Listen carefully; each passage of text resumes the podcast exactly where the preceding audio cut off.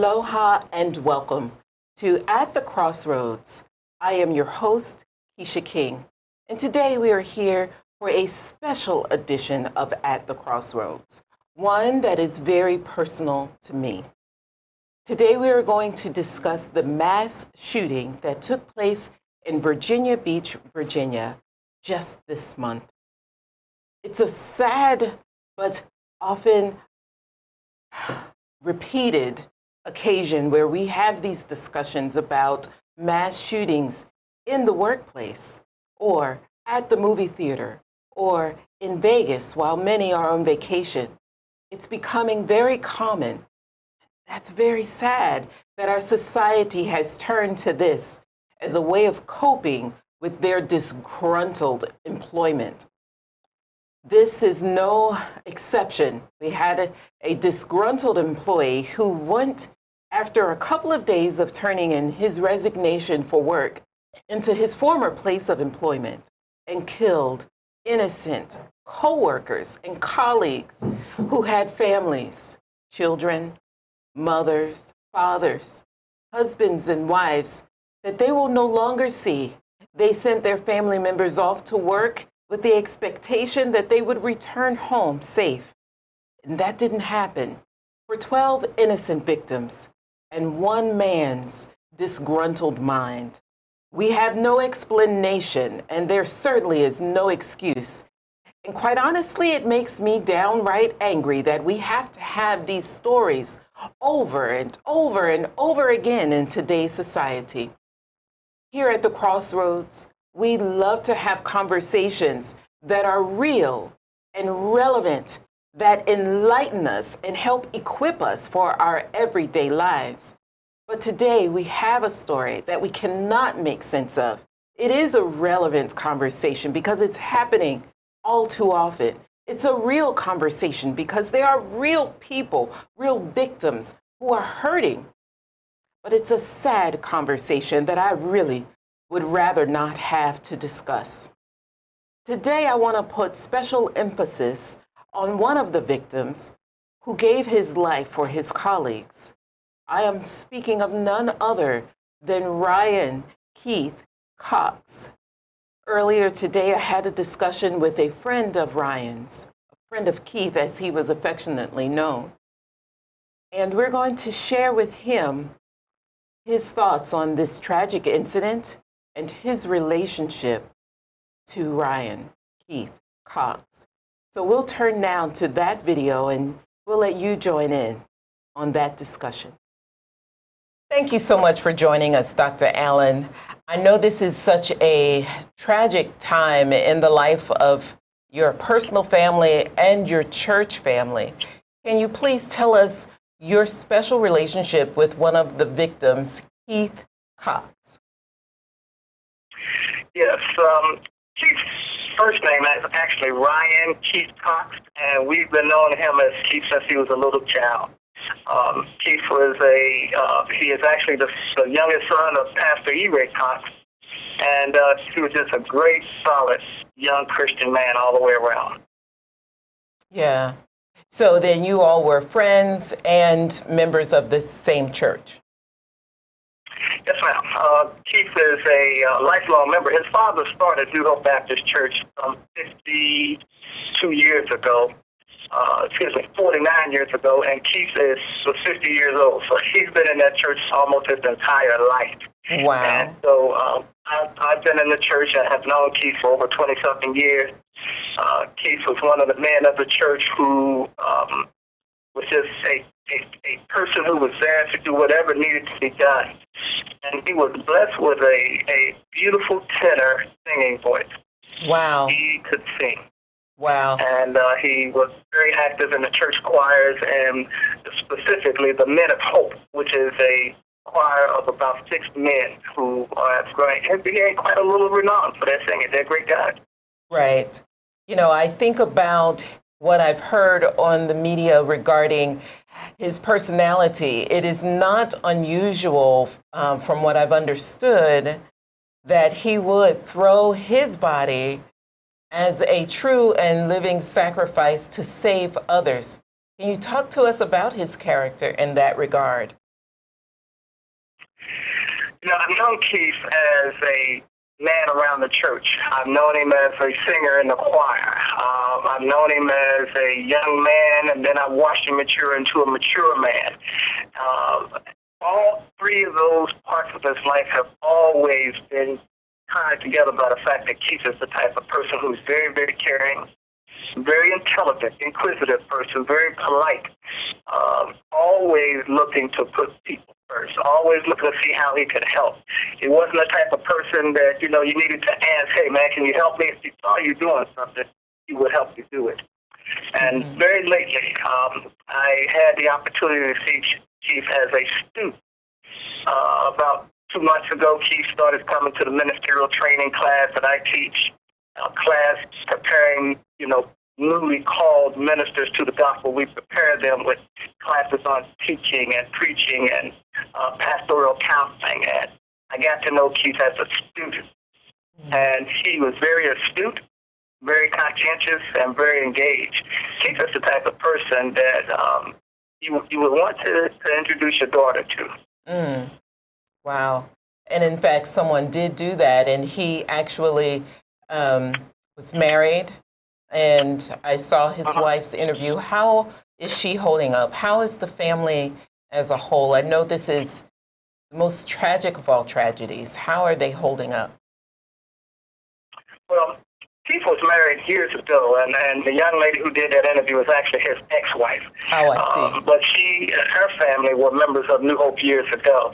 Uh, but she came to the house the other day when I was here, and you know the the, the Cox family still embrace her, and you know we all still love her. She, her father, as a matter of fact, was an associate minister at the oh, church. Oh, wow. So they're doing well. That side of the family is doing well. Mm-hmm. Um, Mrs. Cox is very, she was very, very close to Keith. And, you know, when all of this activity began on Friday afternoon and it began to break on the news. Um, you know, I got a call from my wife saying that Miss Cox had just called her and said that was Keith's building that was on the news. I mean, this was happening at the time we started to get the breaking news. Um, from now that we know the timeline, the gunman was still inside the building once it broke on the news. So, uh, she kept calling Keith. She being Miss Cox kept calling Keith, kept calling Keith, Keith didn't answer. Mm. Keith didn't call her back. Mm. Now, the type of person that if his mother calls, he's mm. going to stop and touch base with his mother. And right. so we all began to, you know, fear the worst. Uh, but it, that was all at 4 o'clock, 4.30 in the afternoon, but it wasn't until 10.30 at night that they gave Pastor. And Keith's oldest brother was with Pastor when they got the word that uh, Keith was one of the people who had been killed. Mm. Um, uh. Mrs. Cox is holding up very well under the circumstances. Uh, mm. She broke down really bad when they first told her the news. Mm-hmm. Uh, she's processed it. Yeah. That's one of the reasons why we're going to this vigil tonight. She she didn't feel well enough to go to the vigil that ministers conference held last Sunday evening, mm-hmm. but she wanted to go to this one tonight. So we're going to go and let her have an opportunity to get the more debrief out of her system. Um, tomorrow we'll be doing the viewing of the body, and then Saturday we'll be doing the service. You know, I want to thank you Pastor all. Cox. Pastor Cox will be. Okay, go ahead. No, no, no. Please. Yeah, yes. I'm going to say that Pastor Cox is going to do the eulogy. Oh, wow. And my pastor is a man who's been pastoring for 57 years. He's been pastoring for 57 years. That's a lifetime. And he is the type of individual that is a lifetime. Mm-hmm. And, and he's the type of individual, the king, that talks God constantly. He has been so strong. I have learned more in watching him come home and tell his wife that their baby boy had been killed, and then let him minister to the household of people that were there. I learned mm. more in that one setting than I've learned in all my schooling how to be a pastor. Right. I think when you are leading any type of um, flock, any congregation or business or any organization, I think when you have to deliver any type of tragic news, it is probably very hard, the, of the toughest learning experiences that a person will have to face. And um, I'm very, again, very sorry for this tragic incident um, and for their loss. Um, we certainly send our best regards here from Hawaii to everyone there in Virginia Beach. We stand in solidarity with you all. Our prayers and our thoughts are with you. Uh, I realize that um, either it just ended, the Hampton Ministers um, com- uh, Conference is either going Yeah, on or. conference, mhm. Yeah, so I know that It is. there are. It's going on this week. It is this week. So I know that there are many Mhm. that are praying for you all and are supportive of you all. I hope that there are grief counselors in place uh, in addition to the spiritual leadership that is there. I know it's very taxing on everyone, and grief is one of those processes that you have to go through. It strikes all of us different.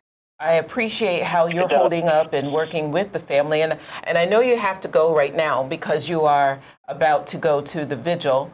Just know that there are many of us Virginians that are here in Honolulu, and we are standing there with you in spirit, in hopes for healing as you make it through such a very tough time. Outstanding. Well, Miss King, I would, it, I have a couple of more minutes? Pardon me? May I have a couple more minutes? Yes. Yes, please. Because I would be, I would, I would be remiss if I didn't touch on what you just said. Uh, my grief is being is being tinged a little bit by the fact of the circumstances around Keith's actions.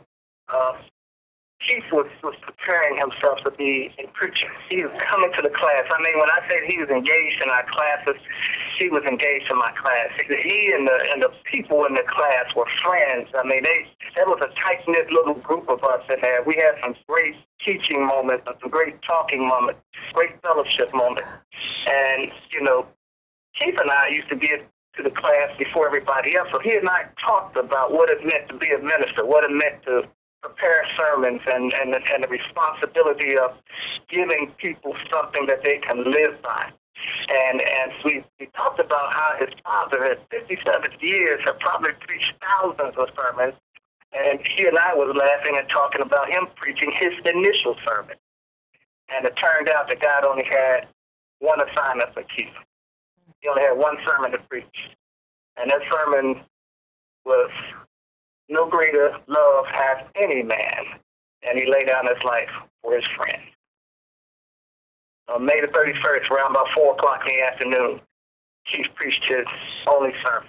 And I'm telling you, this thing has his actions of saving people, ushering people into their rooms, going back out and looking for other people to help. And unfortunately, leading his own demise. This thing has touched us to the point where our grief is not as bad as, I, as it could have been because we can't help but be proud of the way this man has died stood. So I, I, I just feel like we need to make sure that we don't forget, and I wanted to make sure that I got that out there to your audience. He did what God would have him to do. He preached his sermon. And look at it, it's, it's reaching all the way to Hawaii. It's reaching all the way to Hawaii and beyond, and I think that is probably um, the most important message that he could give as a man of faith, as a human being, is to love others more than you love yourself.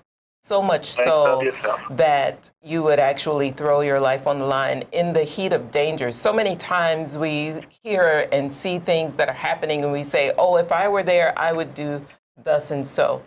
And at this point, we don't have to wonder what would Keith do. He did Yeah. what he knew to do. And I, as you so eloquently stated, he lived and preached his one and only sermon that he was divinely designed for. Um, Designed to do. Yeah. it's um, it's more than just heroic. It is the answer to the question, "What would Jesus do?" He did the same Absolutely. thing for so many, for so many. Um, and you know, I, I really am at a loss for words. Just basically trying to control my emotions on the fact that someone really did do this, and because of someone else's actions. And um, there are many people who owe him a great deal of thanks. And so I currently thank you for being on and sharing his story. I think it's so important um, that as many people as can would hear and know about this man who did this and the others who whose lives were lost will say each and every name of the victim at the end of our show today. And um, thank you, Dr. Allen, for being a teacher and educator to other ministers. Um, this is this is one of the greatest lessons and stories you'll have to tell about someone who did what you teach and preach about as for our what exactly what our Lord and Savior did. So again, thank you so much for your time today. Our condolences to the family. Um, we are definitely keeping you in our our prayers in hopes that the grief will um, run its course and the beautiful memories sure will. will last forever. Again, Dr. Allen, Amen. James Allen, Associate Minister at the New Hope Baptist Church in Virginia Beach, friend to victim Ryan Keith Cox. Thank you again. Aloha. Amen. Thank you. Aloha to you as well. So, as you can see from that discussion, it's very tough. That family now is traveling and going to a memorial, and there are several others like it out in Virginia Beach. And our hearts go out to all the victims and their families and the citizens. They had no idea what that day was going to entail. But we here in Hawaii have had a very similar experience. We hope that they will find solace in knowing, sadly, that they're not the only ones who have suffered this type of tragedy. And hopefully, they will pull strength from each other and from all of us around the world. Here in Hawaii, we faced a similar tragedy 20 years ago, and we have with us former mayor and prosecuting attorney Peter Carlisle, who will share with us his experience as he participated in the conviction of a mass shooting right here in Hawaii. So, again, joining us here at the Crossroads is Peter Carlisle. Thank you for being here, Peter. It's my pleasure. Thank you so much. You know, this is such a tragic but familiar experience. Tell us about your experience in the mass shooting that took place here in Hawaii. Well, it was Byron Uesugi who was the perpetrator. Uh, he shot and killed seven people and barely missed another one. And uh, it is, above all things, a cowardly act. You are dealing with people who are not armed. You are dealing with people who could not escape because he stood in the doorway of the room that the, uh, where the people were killed. And you see these things over and over and over again. And at some point, we're going to have to stop acting humanely and start working with tremendous vigor to make sure that we can get these people. And I believe that they should face the death penalty. I agree with you wholeheartedly. I think what happens is they prey on innocent victims and then they commit suicide a lot of times, or either, as in the case in Virginia Beach, armed um, the police officers had to actually take him down because there was an actual shootout. But other than his own death, he faces no penalty. That's a, that's a, a complete truth, and it's a, now really become a question of that this is happening over and over again. It's a complete pattern. It's obvious that these people are doing this for the specific reason of their self gratification and the fact that they don't care because they'll kill themselves in the process, or they don't care because they make up excuses about being mentally ill at a time when that may have been the case, mm-hmm. but it was not under the purview of something that would have been uh, justifiable in any shape, fashion, or form. Right. Can you paint a picture? Take us back 20 years ago. What exactly happened at that Xerox building, which, by the way, is not too far from our studios where we are right now? No, it was close by. I was actually preparing for another case, and then somebody said something is going on at the Xerox building, which, of course, hit me close to home because my wife is a Xerox employee. Oh my! So, so- your wife was is a was an employee. As was a Xerox employee, and she was uh, uh, she knew every one of the people who were killed by Byron Uesugi. Oh! So it was very difficult for her, and uh, uh, she, we went to all of the funerals, every one, and it was for her to go there to talk with her uh, comrades And me, I was simply uh, there following up uh, with what I could say about what had happened. But it, it is something that is now a go to for a certain group of people, and that can't continue. That's right. So on that day, you heard that there was something happening at the Xerox building. And what did you do next? Was it on TV? Well, they started, they, they, they basically called and made it apparent that there was something going on and that now there were a lot of dead bodies. And uh, so it was my responsibility after I called. Actually, what I did was I called the guy who was the district attorney over in Columbine. And I said, hey, this is what's happened. Uh, I'm, I'm planning on going over there. Uh, is that something that I should do? And he said, absolutely, you need to do that. And so I went there. Uh, I started, when I walked into the building after the shooting had occurred, the one thing that I immediately noticed was uh, the taste of a metallic taste in my mouth, which is from hemoglobin. And uh, then there's also the smell of the uh, gunfire. So the uh, basically and the, the ammunition puts out also a smell. So when you have that combination, uh, you pretty much know that there's something that's catastrophic that has occurred. That's right.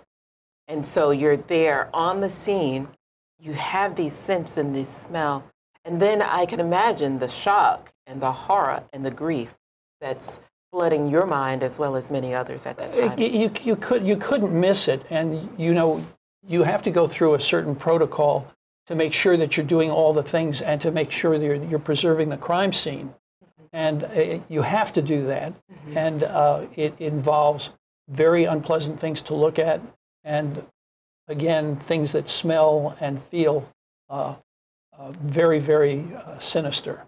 Yes, I can imagine that is got to be the worst experience anyone could ever face.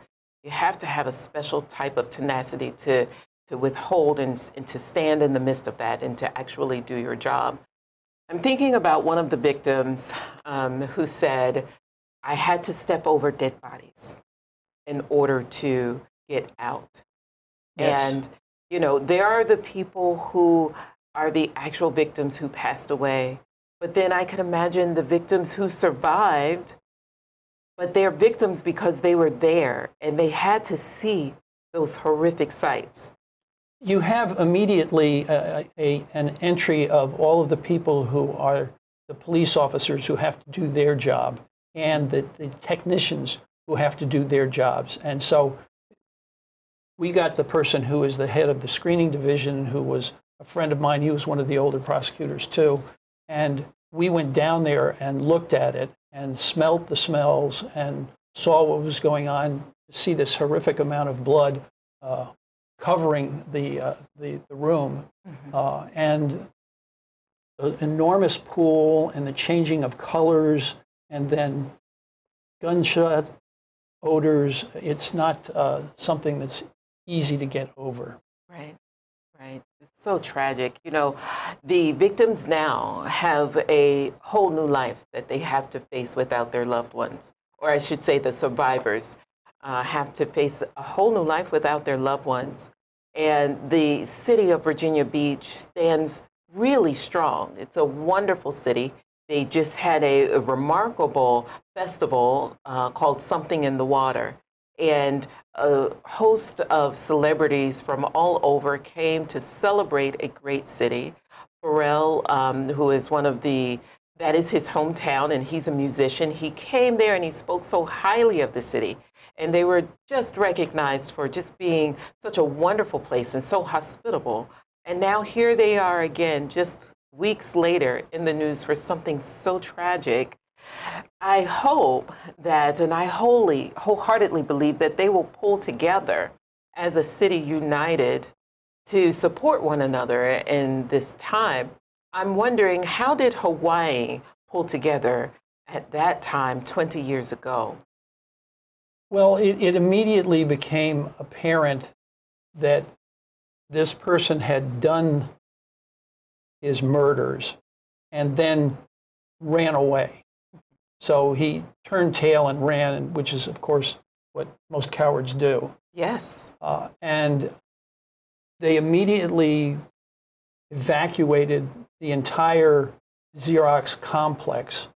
Uh, and that is what led to uh, essentially the, the, kind of difficulties you see with the uh, people who are doing all of the uh, productive work in terms of their duties when something like this happens. Mm-hmm. Yeah. And so, you know, it's so tragic because you want to quickly evacuate. You want to get out, to get to safety, uh, but you have a, an actual crime scene that you have to be careful of. And I guess from your point of view as an attorney, that is. It's critical. I yes. mean, you, you have to make sure that all the evidence is properly preserved. You need to figure out what he was doing and why he did some of the things that he did. You could turn, you could find out very quickly that he decided that he was going to play God, and what he did was he sought somebody who he knew and liked, let that guy go, and then the other people who he couldn't stand, he shot down dead, and he stood stood over them and shot them in their heads and in their hearts. Gosh, that's tragic. That's terrible. It's brutal brutal. That those are the things that make me fighting mad because you have this, as you said, coward making this type of taking this act and taking the power of life and death into his own hands at his discretion. Yeah, I can't emphasize enough that this is an absolutely unequivocal cowardly act.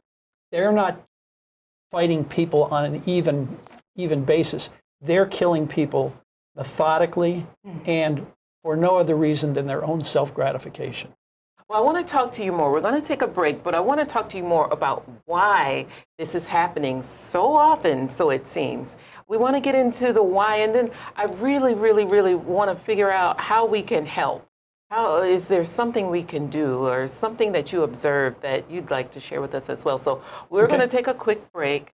When we come back, we're going to continue talking with former mayor and prosecuting attorney um, Peter Carlisle, who was there for the 20 years ago for the Xerox mass shooting here in Hawaii, as we bridge the gap in sending our condolences to the Virginia Beach family as they are dealing with their mass shooting that took place this week. Again, I am Kecia King, and you're watching At the Crossroads Special Edition. Hi, I'm Rusty Komori, host of Beyond the Lines on Think Tech Hawaii. My show is based on my book, also titled Beyond the Lines, and it's about creating a superior culture of excellence, leadership, and finding greatness. I interview guests who are successful in business, sports, and life, which is sure to inspire you in finding your greatness. Join me every Monday as we go beyond the lines at 11 a.m. Aloha.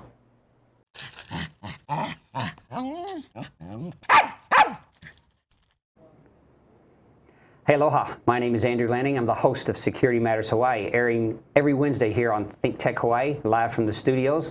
I'll bring you guests, I'll bring you information about the things in security that matter to keeping you safe, your coworkers safe, your family safe, to keep our community safe.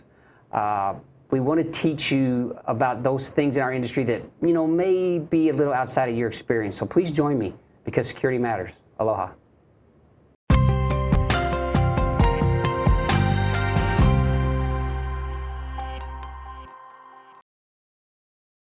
Aloha and welcome back to At the Crossroads Special Edition. I am your host, Kecia King, and we are speaking live with former mayor of Honolulu, Hawaii, and prosecuting attorney Peter Carlisle. Thank you for coming back with us, Peter. My pleasure. Thank you. Thank you. You know, we're having a tough discussion about the mass shooting that took place, place both here in Hawaii as it relates to the one in Virginia Beach, but I could also say the one in Las Vegas or the one in Miami, Florida. Like, why is this happening so often now? Well, you wonder whether or not constantly seeing this type of thing over and over again uh, has some impact. But it has to be shown over and over again uh, for reasons of security. Mm-hmm. And that's one of the things that we need to be very much aware of in terms of making sure that if we have an opportunity to keep some place more secure, that we take advantage of that. No, wait, no, I disagree. I'm hearing what you're saying. We need more security. What type of security? We cannot have security at every single job. And what if the security is the first person killed? I mean, you know, we screen people. I used to work as a director of human resources. We do a background check. We have these psychological tests that we have people go through to get a job. Even at a, a place like retail, Ross, you have to complete a psychological te- test. What more security do we need that would prevent mass murder? The what we do in terms of security is now it's enhanced. And we make things secure by screening type methods. So we screen people as they go in and out of a courthouse. We screen people when they uh, are moving through certain areas. And we need to have those types of abilities mm-hmm. to essentially try to preclude people from committing these types of crimes. Again, I'm all over the place with that because now in Virginia Beach, we're talking about a municipal center. We're talking about an employee who has already passed every screening test to get hired in the first place. And I remember, I believe I heard a, a person who was a passerby saying that he saw the gunman walking and thought it was a part of a, an actual test or a drill. Um, I don't know, but I know in a lot of buildings in Virginia Beach, those types of government buildings, you do have security that you have to go through. There is a, a wand guy there to check you. So I don't know that that's the answer, that more security is the solution. Well, it, you have to enforce it. In other words, so you have to make sure that you're doing those things that you are supposed to be doing. Mm-hmm. And if you're not doing that, then you've got to get on board and do it. I so, think that it's a people problem, just like every other problem. I think that we need people who are a very, very distinct problem constantly. Yes, yes. if they could just get it together as a human race. But no, seriously, I think that what we're facing is people who don't have coping skills. They cannot manage their emotions under pressure. This guy seemed to be okay and had no real reason to resign. And yet he resigned with a eloquently written letter to say, basically, thank you for my time and yours. I will no longer be here. And then, seemingly out of nowhere, he returns to kill his colleagues. There's no security that can prevent that. There is, I, I, I have no words for what could possibly be going through someone's mind to make them do this. And furthermore, what coping skills, I mean, where can we get those types of coping skills that's necessary? Like, what do you need to know to say, don't go killing everybody when you're angry? Uh, that's a, a, point well taken. I mean, the answer is this is something that they need to do. They, obviously, mm-hmm. they need to figure out how to control themselves, mm-hmm. and yet they fail over and over and over again. And we see it progressively occurring more and more. Right. So as a result, that's something that we have to approach, from my mind, with the, con- the concept of prevention. So, what can we do to stop this type of behavior? And that, I think, can be uh, at least dealt with to some extent by making sure that people are properly secure in the workplace and in their homes mm-hmm. and in their wherever they happen to be. Right. And that's what needs to happen. Yeah. In their homes, but also in their schools. Schools are extremely important. That's a, that's a, that's a great. Actually, all of the institutions mm-hmm. are extremely important, but schools right, right now are, are, are, critical. I mean, daycare centers are critical everywhere. So, it, it almost feels as if no place is safe. You know, in Virginia, also we had 38, I believe 33 or 38 victims in the Virginia Tech shooting. Remember that not too long ago. So, you know, there's the higher institution of learning, and then we can look at other places and look at the elementary schools and the middle and high schools that don't appear to be safe anymore. And it's got to be a coordinated effort. So, you know, if the feds are there and they can bring something to the table, we should cooperate with them as well. So, mm-hmm. uh, you know, when you go over to the federal building, that's a very, very secure building as well. Mm-hmm. Mm-hmm. That's something that's necessary for us to have, and right. we can't live without that type of thing anymore now that these things are occurring over and over and over again. And we, we really just don't have any understanding or explanation as to why we're seeing them more frequently. Do you have any insight on that? Well, I, I, I do genuinely think that because we see it so frequently now in so many different ways, that other people are sort of copying that as how they're going to leave the earth and mm-hmm. by slaughtering people who are defenseless. Mm-hmm. But so that seems to me to be a problem. Right. And that's why I will not say the name of the shooter in this. I will not acknowledge him at all. I don't think he deserves the honor of anyone saying his name. And I'm not even sure if that was what he was looking for, but I won't give it to him. And so many others like him. They don't deserve that. They don't. They absolutely don't, and they, they're deserving of virtually nothing. And there is no nothing we can do to stop them. And there's everything we should be able to do to make their lives absolutely miserable from now to eternity. If you've killed people in this fashion and killed children, then you have basically lost your card to be a member of the human race. There you go.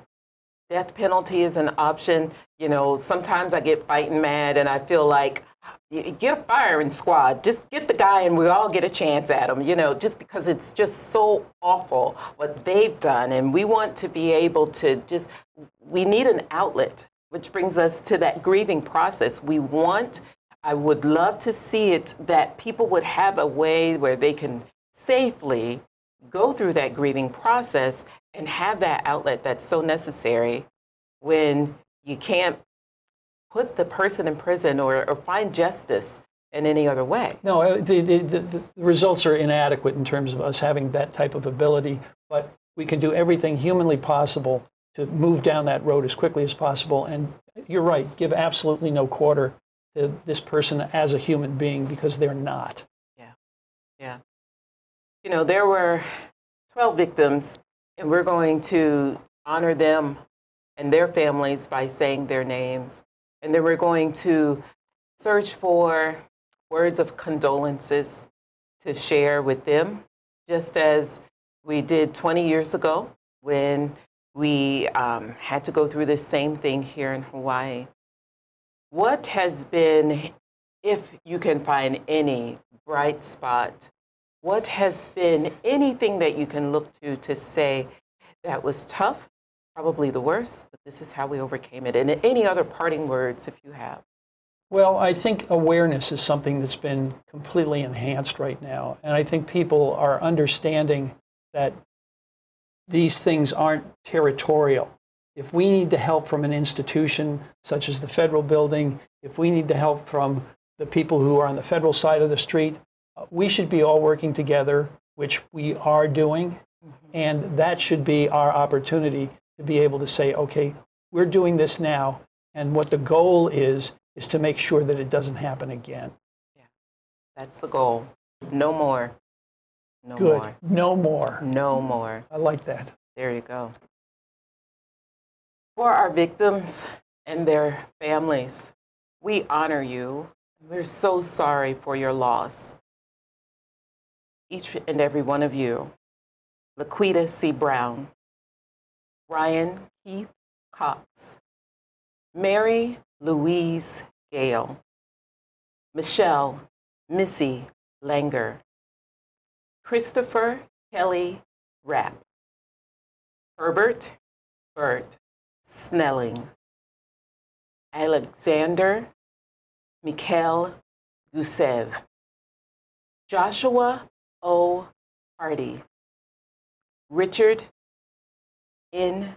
Nettleton, Katherine G. I'm sorry, Katherine A. Nixon, Robert Bobby Williams. We remember you, we honor you. Our condolences to your family and to the entire city of Virginia Beach, the state of Virginia, and our nation as a whole. That was hard for you to do. Yeah. Thank you. Thank you. Thank you for spending your time with us this afternoon. Thank you for prosecuting and winning your case 20 years ago. And also, thank you for the difference you made as mayor and as prosecuting attorney here in Hawaii. It's been a joy and a pleasure doing those works. I did them uh, out of love of the work and lo- love of the kind of business I was in. So I, uh, I thank everybody who allowed me to do it, and uh, I want to thank you for being such an integral part of it as well. Thank you. Thank you.